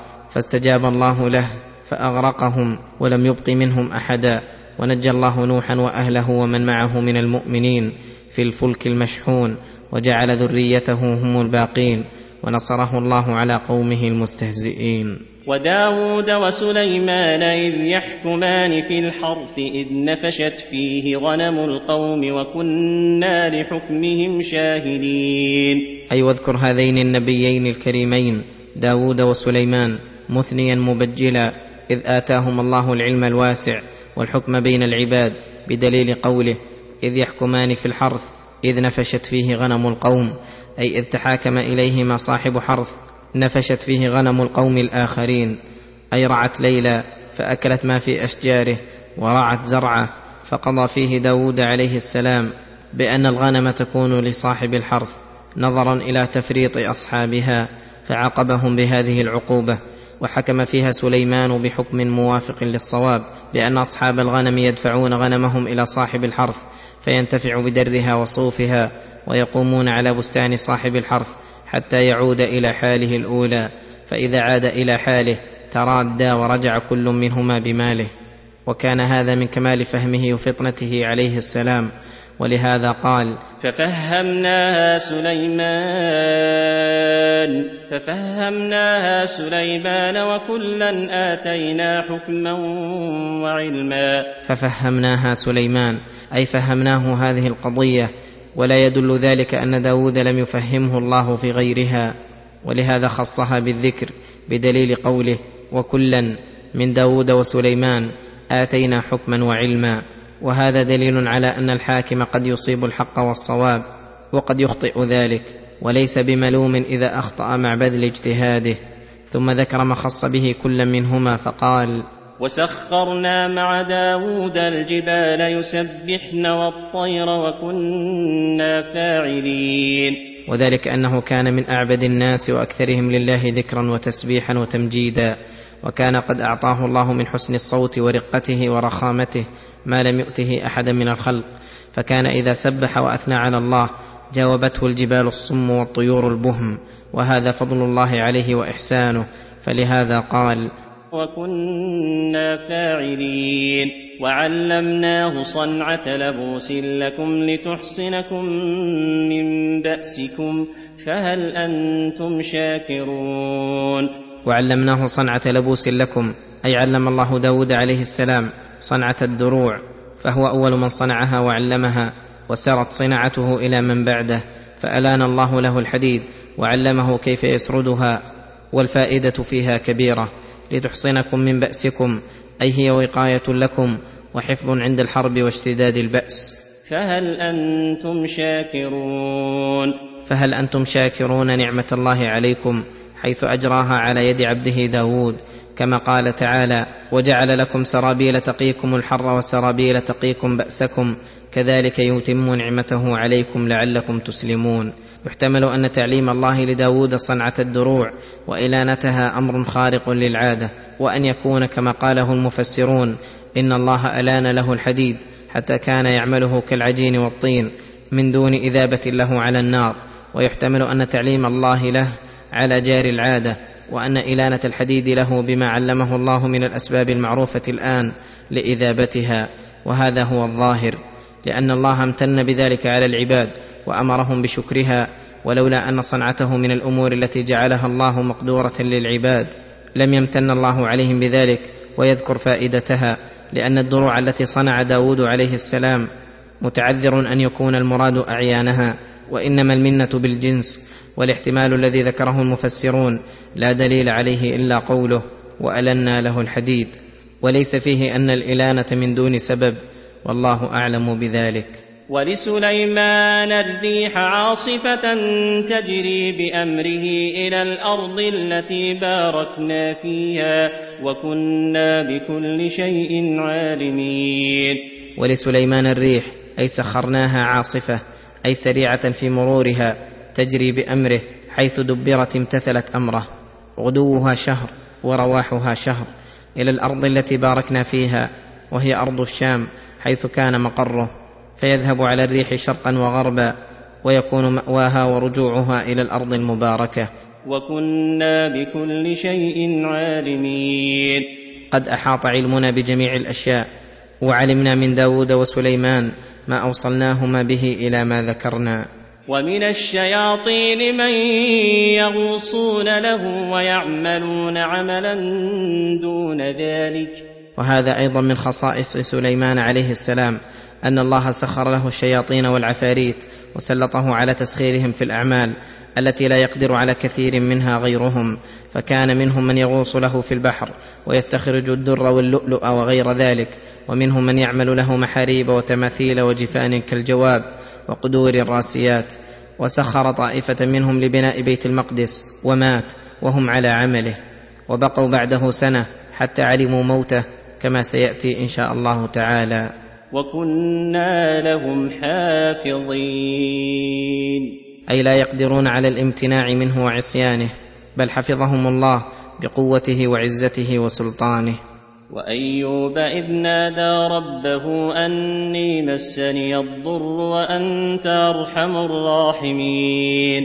أي واذكر عبدنا ورسولنا أيوب مثنيا معظما له رافعا لقدره حين ابتلاه الله ببلاء شديد فوجده صابرا راضيا عنه. وذلك أن الشيطان سلط على جسده ابتلاء من الله وامتحانا فنفخ في جسده فتقرح قروحا عظيمة ومكث مدة طويلة واشتد به البلاء. ومات أهله وذهب ماله فنادى ربه أني مسني الضر وأنت أرحم الراحمين. فتوسل إلى الله بالإخبار عن حال نفسه وأنه بلغ الصبر منه كل مبلغ وبرحمة ربه الواسعة العامة. فاستجبنا له فكشفنا ما به من ضر. فاستجاب الله له وقال له اركض برجلك هذا مغتسل بارد وشراب فركض برجله فخرجت من ركضته عين ماء باردة فاغتسل منها وشرب فأذهب الله ما به من الأذى. وآتيناه أهله ومثلهم معهم رحمة من عندنا وذكرى للعابدين. وآتيناه أهله أي رددنا عليه أهله وماله ومثلهم معهم بأن منحه الله مع العافية من الأهل والمال شيئا كثيرا. رحمة من عندنا به حيث صبر ورضي فأثابه الله ثوابا عاجلا قبل ثواب الآخرة. وذكرى للعابدين. أي جعلناه عبرة للعابدين الذين ينتفعون بالعبر فإذا رأوا ما أصابه من البلاء ثم ما أثابه الله بعد زواله ونظروا السبب ووجدوا الصبر ولهذا أثنى الله عليه به في قوله إنا وجدناه صابرا نعم العبد إنه أواب. فجعلوه أسوة وقدوة عندما يصيبهم الضر. وإسماعيل وإدريس وذا الكفل كل من الصابرين. أي واذكر عبادنا المصطفين وأنبياءنا المرسلين بأحسن الذكر واثن عليهم أبلغ الثناء. إسماعيل بن إبراهيم وإدريس وذا الكفل نبيين من أنبياء بني إسرائيل. كل من الصابرين. كل من هؤلاء المذكورين من الصابرين والصبر وحبس النفس ومنعها مما تميل بطبعها إليه. وهذا يشمل أنواع الصبر الثلاثة الصبر على طاعة الله والصبر عن معصية الله والصبر على أقدار الله المؤلمة. فلا يستحق العبد اسم الصبر التام حتى يوفي هذه الثلاثة حقها. فهؤلاء الأنبياء عليهم الصلاة والسلام قد وصفهم الله بالصبر فدل أنهم وفوها حقها وقاموا بها كما ينبغي. وادخلناهم في رحمتنا انهم من الصالحين ووصفهم أيضا بالصلاح وهو يشمل صلاح القلوب بمعرفه الله ومحبته والانابه اليه كل وقت وصلاح اللسان بان يكون رطبا من ذكر الله وصلاح الجوارح باشتغالها بطاعه الله وكفها عن المعاصي فبصبرهم وصلاحهم ادخلهم الله برحمته وجعلهم مع إخوانهم من المرسلين وأثابهم الثواب العاجل والآجل ولو لم يكن من ثوابهم إلا أن الله تعالى نوه بذكرهم في العالمين وجعل لهم لسان صدق في الآخرين لكفى بذلك شرفا وفضلا. وذا النون إذ ذهب مغاضبا فظن أن لن نقدر عليه فنادى في الظلمات أن لا إله إلا أنت. فنادى في الظلمات أن لا إله إلا أنت. سبحانك إني كنت من الظالمين. أي واذكر عبدنا ورسولنا ذا النون وهو يونس أي صاحب النون وهي الحوت بالذكر الجميل والثناء الحسن فإن الله تعالى أرسله إلى قومه فدعاهم فلم يؤمنوا فوعدهم بنزول العذاب بأمد سماه لهم فجاءهم العذاب ورأوه عيانا فعجوا إلى الله وضجوا وتابوا فرفع الله عنهم العذاب كما قال تعالى فلولا كانت قرية آمنت فنفعها إيمانها إلا قوم يونس لما آمنوا كشفنا عنهم عذاب الخزي في الحياة الدنيا ومتعناهم إلى حين وقال وأرسلناه إلى مائه ألف أو يزيدون فآمنوا فمتعناهم إلى حين. وهذه الأمة العظيمة الذين آمنوا بدعوة يونس من أكبر فضائله ولكنه عليه الصلاة والسلام ذهب مغاضبا وأبق عن ربه لذنب من الذنوب التي لم يذكرها الله لنا في كتابه ولا حاجة لنا إلى تعيينها. لقوله إذ أبق إلى الفلك لقوله وهو مليم أي فاعل ما يلام عليه. والظاهر أنه عجلته ومغاضبته لقومه وخروجه من بين أظهرهم قبل أن يأمره الله بذلك وظن أن الله لا يقدر عليه أي يضيق عليه في بطن الحوت أو ظن أنه سيفوت الله تعالى. ولا مانع من عروض هذا الظن للكمل من الخلق على وجه لا يستقر ولا يستمر عليه. فركب في السفينة مع أناس فاقترعوا من يلقون منهم في البحر لما خافوا الغرق إن بقوا كلهم. فأصابت القرعة يونس فالتقمه الحوت وذهب به إلى ظلمات البحار.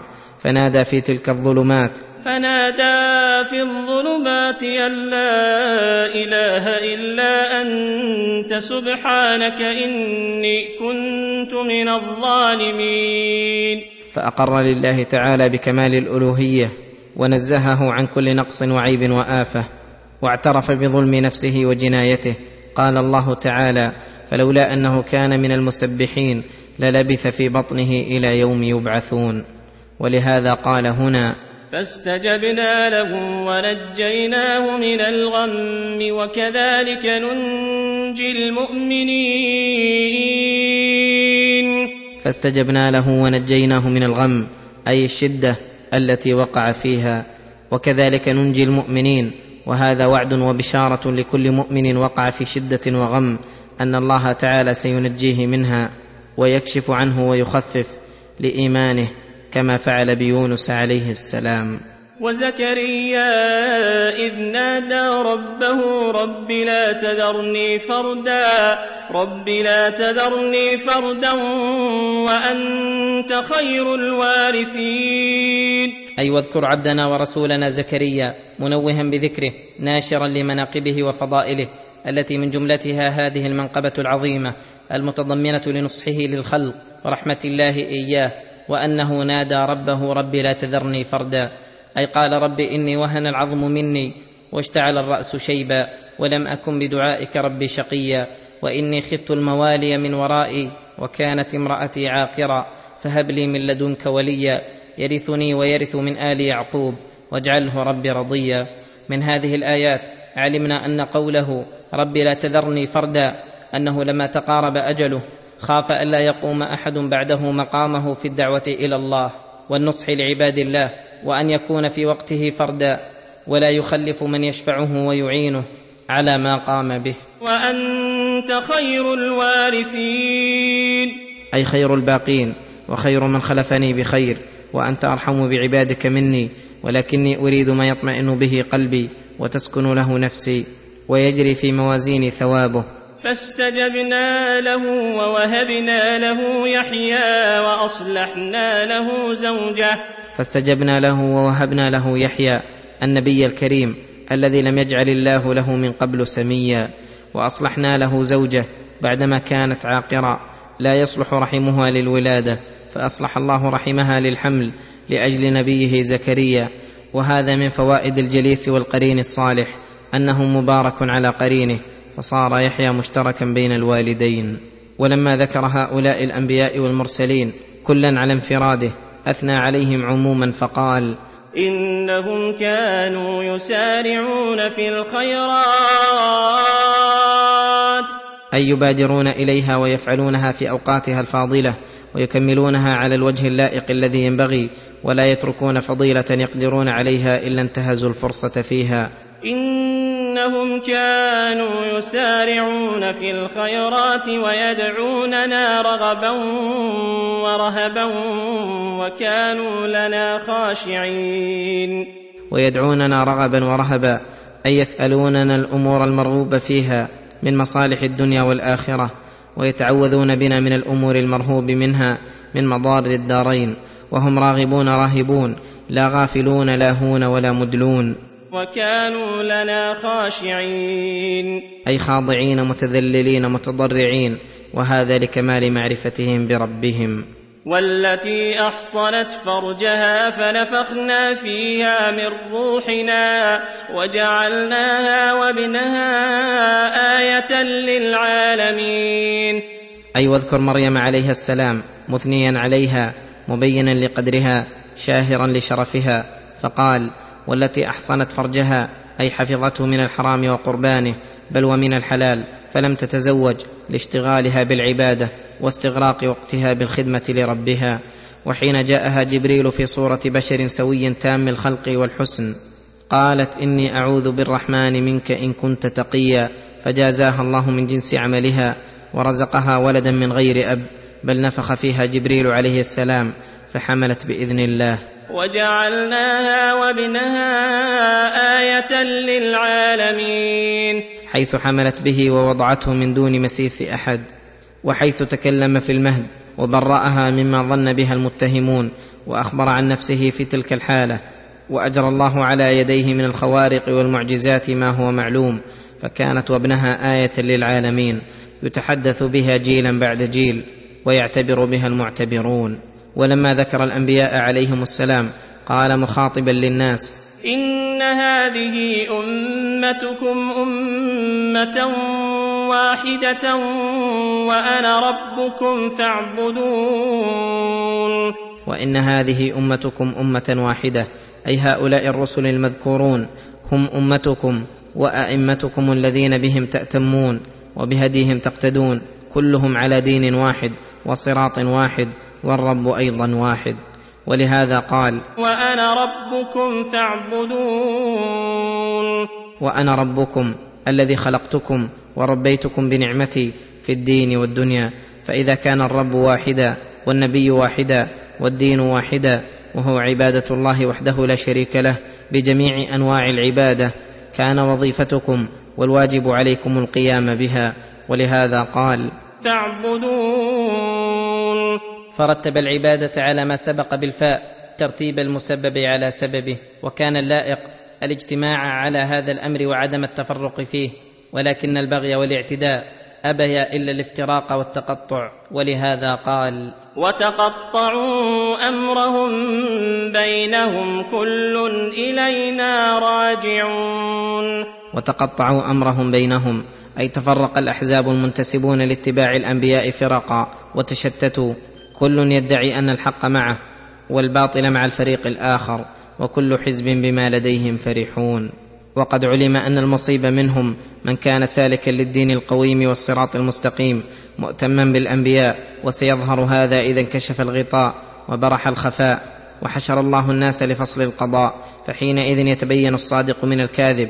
ولهذا قال كل إلينا راجعون. كل من الفرق المتفرقة وغيرهم إلينا راجعون أي فنجازيهم أتم الجزاء ثم فصل جزاءه فيهم منطوقا ومفهوما فقال فمن يعمل من الصالحات وهو مؤمن فلا كفران لسعيه وإنا له كاتبون. فمن يعمل من الصالحات أي الأعمال التي شرعتها الرسل وحثت عليها الكتب وهو مؤمن بالله وبرسله وما جاءوا به فلا كفران لسعيه. أي لا نضيع سعيه ولا نبطله بل نضاعفه له اضعافا كثيرة. وإنا له كاتبون. أي مثبتون له في اللوح المحفوظ وفي الصحف التي مع الحفظة. أي ومن لم يعمل من الصالحات أو عملها وهو ليس بمؤمن فإنه محروم خاسر في دينه ودنياه. حرام على قرية أهلكناها أنهم لا يرجعون. اي يمتنع على القرى المهلكة المعذبة الرجوع إلى الدنيا ليستدركوا ما فرطوا فيه فلا سبيل إلى الرجوع لمن أهلك وعذب. فليحذر المخاطبون أن يستمروا على ما يوجب الإهلاك فيقع بهم فلا يمكن رفعه وليقلعوا وقت الإمكان والإدراك. حتى إذا فتحت يأجوج ومأجوج وهم من كل حدب ينسلون.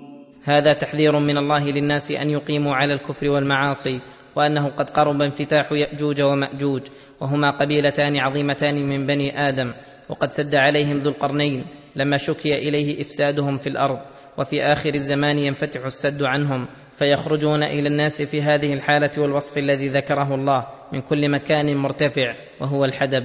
ينسلون أي يسرعون وفي هذا دلالة على كثرتهم الباهرة وإسراعهم في الأرض إما بذواتهم وإما بما خلق الله لهم من الأسباب التي تقرب لهم البعيد وتسهل عليهم الصعب وأنهم يقهرون الناس ويعلون عليهم في الدنيا وأنه لا يدان لأحد بقتالهم. واقترب الوعد الحق فإذا هي شاخصة أبصار الذين كفروا يا ويلنا قد كنا في غفلة يا ويلنا قد كنا في غفلة من هذا بل كنا ظالمين.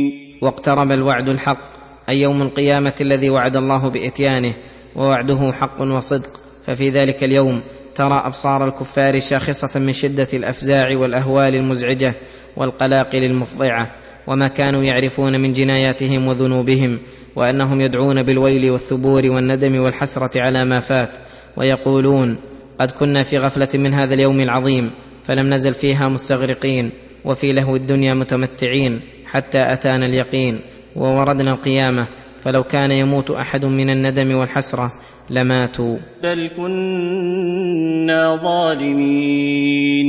اعترفوا بظلمهم وعدل الله فيهم فحينئذ يؤمر بهم إلى النار هم وما كانوا يعبدون. ولهذا قال إنكم وما تعبدون من دون الله حصب جهنم أنتم لها واردون. أي إنكم أيها العابدون مع الله آلهة غيره حصب جهنم أي وقودها وحطبها. أنتم لها واردون. وأصنامكم والحكمة في دخول الأصنام النار وهي جماد لا تعقل وليس عليها ذنب بيان كذب من اتخذها آلهة وليزداد عذابهم فلهذا قال لو كان هؤلاء آلهة ما وردوها وكل فيها خالدون. لو كان هؤلاء آلهة ما وردوها وهذا كقوله تعالى ليبين لهم الذي يختلفون فيه وليعلم الذين كفروا أنهم كانوا كاذبين وكل من العابدين والمعبودين فيها خالدون لا يخرجون منها ولا ينتقلون عنها. لهم فيها زفير وهم فيها لا يسمعون. لهم فيها زفير من شدة العذاب وهم فيها لا يسمعون. صم بكم عمي. أو لا يسمعون من الأصوات غير صوتها لشدة غليانها واشتداد زفيرها وتغيظها. إن الذين سبقت لهم منا الحسنى أولئك عنها مبعدون. لا يسمعون حسيسها وهم فيما اشتهت أنفسهم خالدون. ودخول آلهة المشركين النار إنما هو الأصنام. أو من عبد وهو راض بعبادته وأما المسيح وعزير والملائكة ونحوهم ممن عبد من الأولياء فإنهم لا يعذبون فيها ويدخلون في قوله إن الذين سبقت لهم منا الحسنى أي سبقت لهم سابقة السعادة في علم الله وفي اللوح المحفوظ وفي تيسيرهم في الدنيا لليسرى والأعمال الصالحة. أولئك عنها مبعدون. أولئك عنها أي عن النار مبعدون فلا يدخلونها ولا يكونون قريبا منها بل يبعدون عنها غاية البعد حتى لا يسمعوا حسيسها ولا يروا شخصها. وهم فيما اشتهت أنفسهم خالدون. وهم فيما اشتهت أنفسهم خالدون من المآكل والمشارب والمناكح والمناظر مما لا عين رأت ولا أذن سمعت ولا خطر على قلب بشر مستمر لهم ذلك. يزداد حسنه على الأحقاب. لا يحزنهم الفزع الأكبر وتتلقاهم الملائكة. لا يحزنهم الفزع الأكبر أي لا يقلقهم إذا فزع الناس أكبر فزع وذلك يوم القيامة حين تقرب النار تتغيظ على الكافرين والعاصين. فيفزع الناس لذلك الأمر وهؤلاء لا يحزنهم لعلمهم بما يقدمون عليه. وأن الله قد أمنهم مما يخافون. وتتلقاهم الملائكة هذا يومكم الذي كنتم توعدون. وتتلقاهم الملائكة إذا بعثوا من قبورهم وأتوا على النجائب وفدا لنشورهم مهنئين لهم قائلين هذا يومكم الذي كنتم توعدون. فليهنكم ما وعدكم الله. وليعظم استبشاركم بما أمامكم من الكرامة وليكثر فرحكم وسروركم بما أمنكم الله من المخاوف والمكاره. يوم نطوي السماء كطي السجل للكتب. يخبر تعالى أنه يوم القيامة يطوي السماء على عظمها واتساعها كما يطوي الكاتب للسجل أي الورقة المكتوب فيها فتنتثر نجومها ويكور شمسها وقمرها وتزول عن أماكنها. كما بدأنا أول خلق نعيده. أي إعادتنا للخلق مثل ابتدائنا لخلقهم فكما ابتدأنا خلقهم ولم يكونوا شيئا كذلك نعيدهم بعد موتهم. وعدا علينا إنا كنا فاعلين. ننفذ ما وعدنا لكمال قدرته وأنه لا تمتنع منه الأشياء. ولقد كتبنا في الزبور من بعد الذكر أن الأرض يرثها عبادي الصالحون.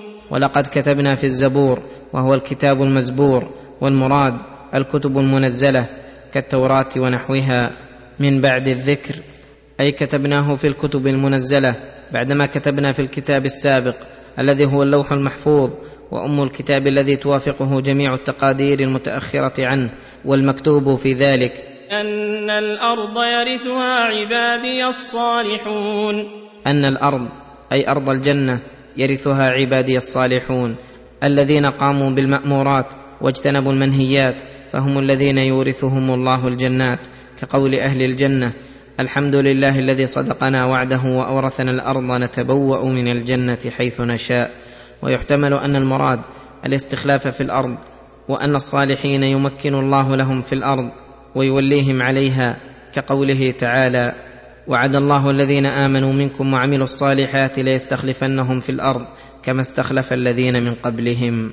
إن في هذا لبلاغا لقوم عابدين. يثني الله تعالى على كتابه العزيز القرآن ويبين كفايته التامة عن كل شيء وأنه لا يستغنى عنه. فقال إن في هذا لبلاغا لقوم عابدين.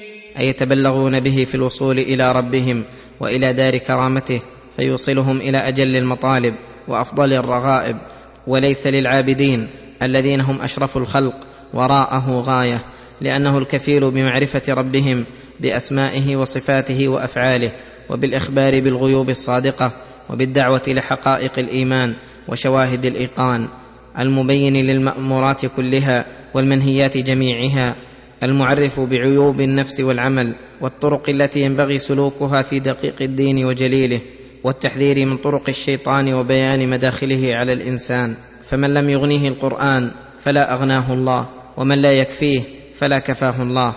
ثم أثنى على رسوله الذي جاء بالقرآن فقال وما ارسلناك الا رحمه للعالمين فهو رحمته المهداة لعباده فالمؤمنون به قبلوا هذه الرحمة وشكروها وقاموا بها وغيرهم كفرها وبدلوا نعمة الله كفرا وأبوا رحمة الله ونعمته.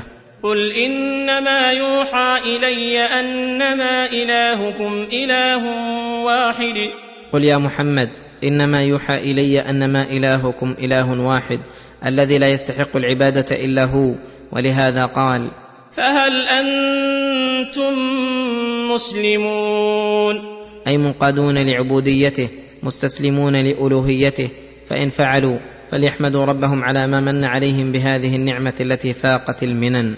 فإن تولوا فقل آذنتكم على سواء وإن أدري أقريب أم بعيد ما توعدون إنه يعلم الجهر من القول ويعلم ما تكتمون فإن تولوا عن الانقياد لعبودية ربهم فحذرهم حلول المثلات ونزول العقوبة فقل آذنتكم أي أعلمتكم بالعقوبة على سواء أي علمي وعلمكم بذلك مستو فلا تقولوا إذا نزل بكم العذاب ما جاءنا من بشير ولا نذير بل الآن استوى علمي وعلمكم لما أنذرتكم وحذرتكم وأعلمتكم بمآل الكفر ولم أكتم عنكم شيئا. وإن أدري أقريب أم بعيد ما توعدون. أي من العذاب لأن علمه عند الله وهو بيده ليس لي من الأمر شيء. وإن أدري لعله فتنة لكم ومتاع إلى حين. أي لعل تأخير العذاب الذي استعجلتموه شر لكم وأن تتمتعوا في الدنيا إلى حين ثم يكون أعظم لعقوبتكم. قال رب احكم بالحق وربنا الرحمن وربنا الرحمن المستعان على ما تصفون. قال رب احكم بالحق أي بيننا وبين القوم الكافرين فاستجاب الله هذا الدعاء وحكم بينهم في الدنيا قبل الآخرة بما عاقب الله به الكافرين من وقعة بدر وغيرها. وربنا الرحمن المستعان على ما تصفون. أي نسأل ربنا الرحمن ونستعين به على ما تصفون. من قولكم سنظهر عليكم وسيضمحل دينكم. فنحن في هذا لا نعجب بأنفسنا ولا نتكل على حولنا وقوتنا وإنما نستعين بالرحمن الذي ناصية كل مخلوق بيده ونرجوه أن يتم ما استعناه به من رحمته وقد فعل ولله الحمد.